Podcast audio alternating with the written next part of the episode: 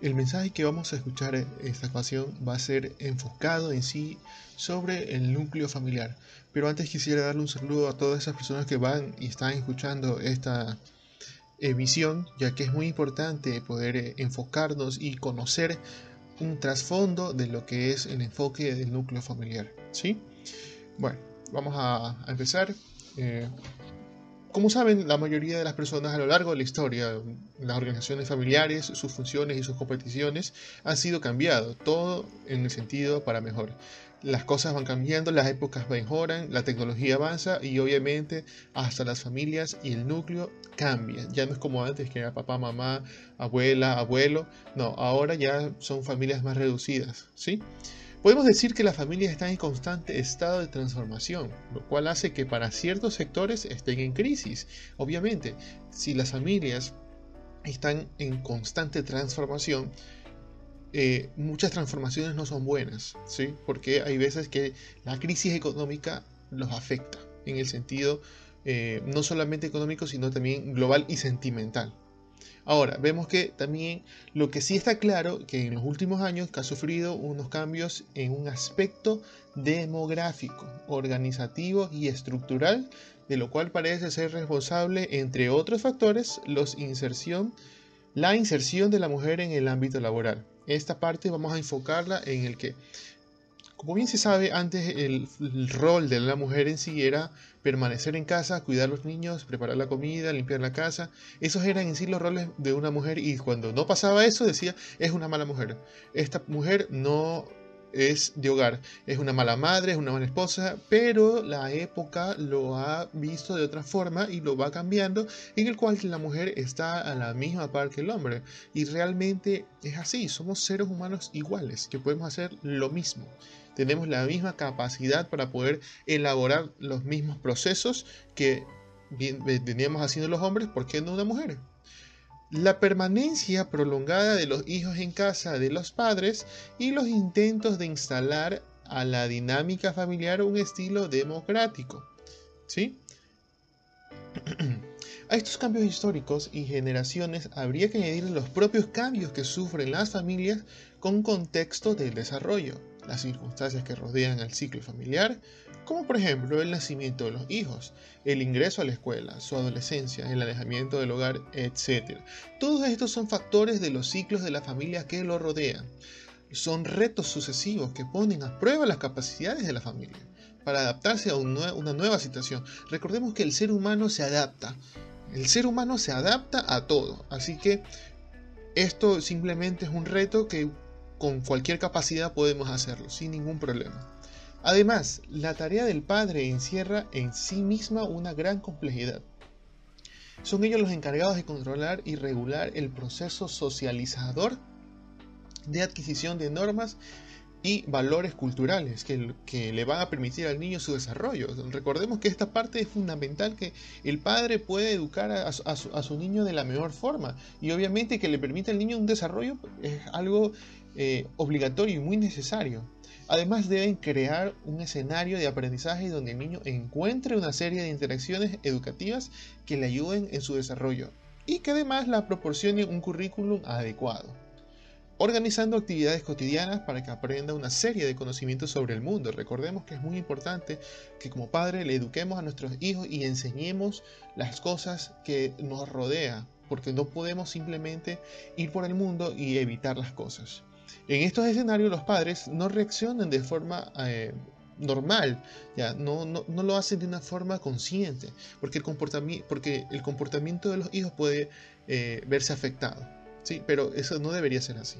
Deberíamos ser muy frontales en ese sentido y explicar las cosas desde el principio, pero muchas veces no tenemos ese tiempo o no le dedicamos ese tiempo. Por el contrario, las acciones que despliegan vienen protegidas por una serie de concepciones previas que predominan teorías implícitas. Estas teorías les resultan necesarias para interpretar lo que ocurre en la vida familiar y concretamente en la evolución de sus hijos. Es muy importante esta parte. También tenemos la familia en sí es un cambio. Peormente ahora la familia en el siglo XXI es totalmente diferentes como eran en, el siglo XX o los anteriores siglos. El abordaje a, este tema de la familia en la, actualidad se puede decir que según varios estudios como los de Yervin y Montoro, hay factores que lo ponen en riesgo, cosas que en la generación anterior no se veían con tanta intensidad. Realmente no pasaban estas cosas, que en la actualidad pasa. Y hoy en día son muy comunes, tales como la violencia, intolerancia, falta de valores, consumismo, entre otros. La palabra falta de valores muchas veces eh, nos faltan esas eh, cualidades. Porque recordemos, el hogar es la primera escuela de la persona, del ser humano. Y si en nuestra primera escuela no nos enseñan algo muy fundamental, que son los valores, créame que ese ser humano o esa persona va a crecer con mucha falencia y va a ser un problema para la sociedad. No va a ser un beneficio, sino un problema.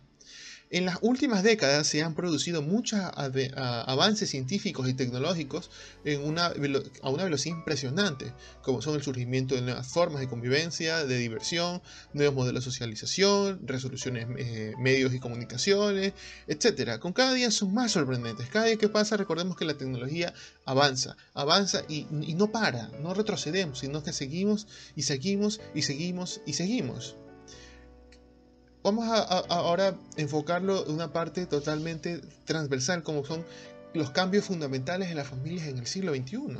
Existen diversos tipos de, organizaciones familiares. Familias monoparentales, eh, con, confluencia con sus hijos procedentes de matrimonios anteriores. Por ejemplo, parejas homosexuales. O sea, estas cosas se ven con mucha naturaleza hoy en día. O sea, lo ven de una forma tan natural que la persona se dice, wow, o sea, porque antes no lo hacíamos y ahora sí. En el lugar suele convivir solo dos generaciones, padres e hijos. El número de hijos es escaso y son habituales los hijos únicos.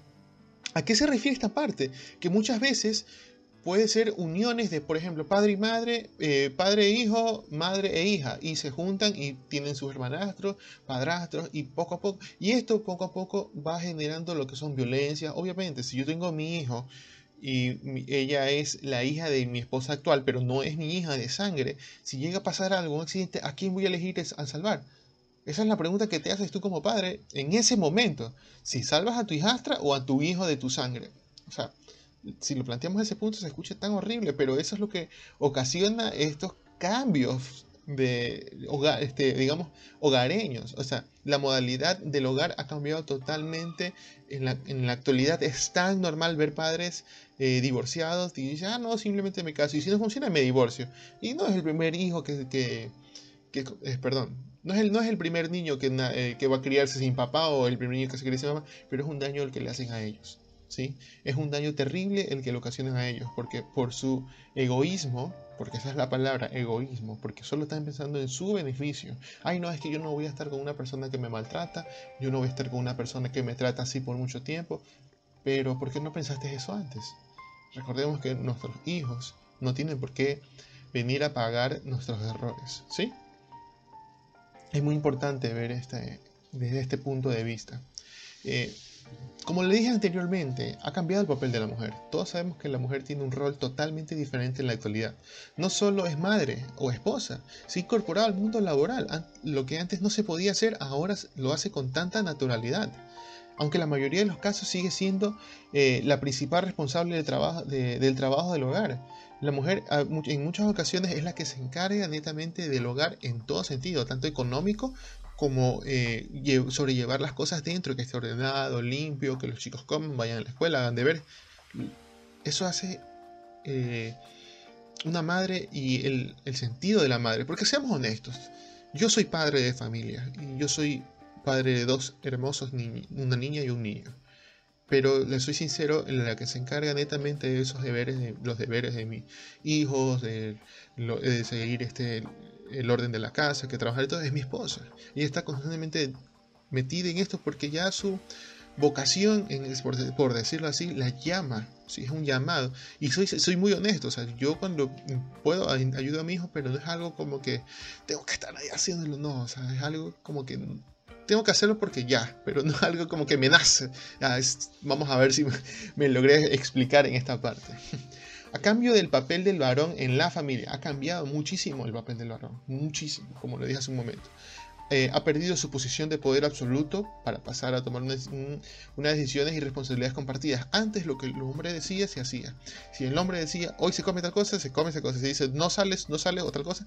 Y se hacía. Lo que el hombre decía se hacía. Pero ahora es una eh, decisión compartida. Y, y, eso es algo correcto. Porque cuando tú te casas con una persona o adquieres un compromiso con alguien, se supone que los dos están iguales. Son un equipo. Esa es la palabra. Son un equipo algo que antiguamente no lo veían de esa forma, simplemente veían como que el macho alfa, como que fuéramos animales, y la verdad no, lo, no somos mucho más que eso, somos personas que razonamos ha sufrido una nueva razón de ser de la familia, el mantenimiento de un proyecto de vida compartida. Y esto por encima de motivaciones económicas, sociales y religiosas, por encima de todo esto, señores. La familia ha dejado de ser una estructura económica de supervivencia para transformarse en ámbitos de convivencia, consumo y ocio. El Estado eh, ha, sustituido a la familia en muchas funciones. Asistencias médicas, económicas y sociales las personas mayores, de forma especial la educación obligatoria. Ahora la, obligación, la educación es algo obligatoria cuando en la, antes, en la antigüedad, antes no era obligatoria.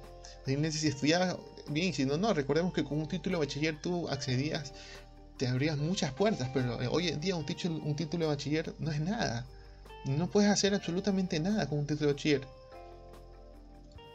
Tenemos también lo que son situaciones que se han mantenido dentro de la familia. Eh, mantienen su papel en la estructura social. La familia es una organización más la, organización más común para la procreación de la transmisión de herencias culturales. Recordemos que nosotros somos culturas, culturas que han venido por muchos años, ¿sí? ¿Y cómo se hace esta transmisión? ¿Cómo se eh, hace este traspaso por la procreación de una organización familiar? Por eso el día de la, noche de hoy estamos específicamente enfocándonos en el núcleo familiar, ya que constituye la principal red de apoyo es refugio ante situaciones y problemas.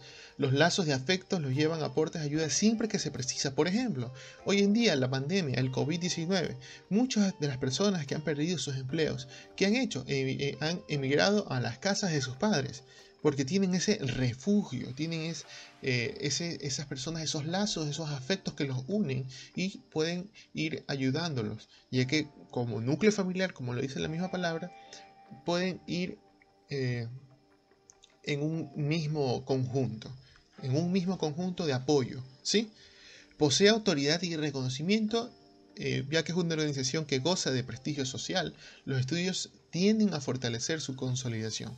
Todos estos temas tratados y son muy importantes este, ir recalcándolos, ya que todo esto se ha visto a lo largo de la historia, pero no sabemos qué va a pasar aquí a 100 años, a 50 años. Puede que eh, la organización familiar cambie, las funciones y todo. No, se sabe. No se sabe con, eh, con, toda plenitud, no se sabe lo que va a pasar. Pero lo que sí sabemos hoy en día es que como eran antes las cosas en, los núcleos familiares han cambiado totalmente. Y tenemos en la actualidad otro rol, como les expliqué hace un momento, la inserción de la mujer en el ámbito laboral.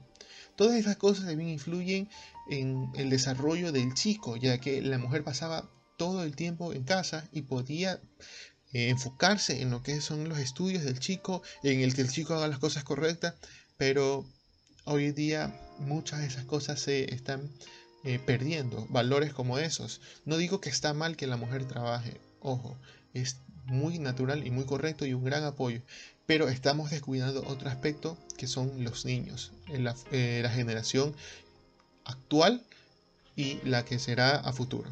¿sí? Con esta eh, intervención yo me despido. Muchísimas gracias a las personas que estuvieron escuchando eh, esta transmisión. Espero que les haya servido muchísimo y hasta una próxima emisión. Muchas gracias.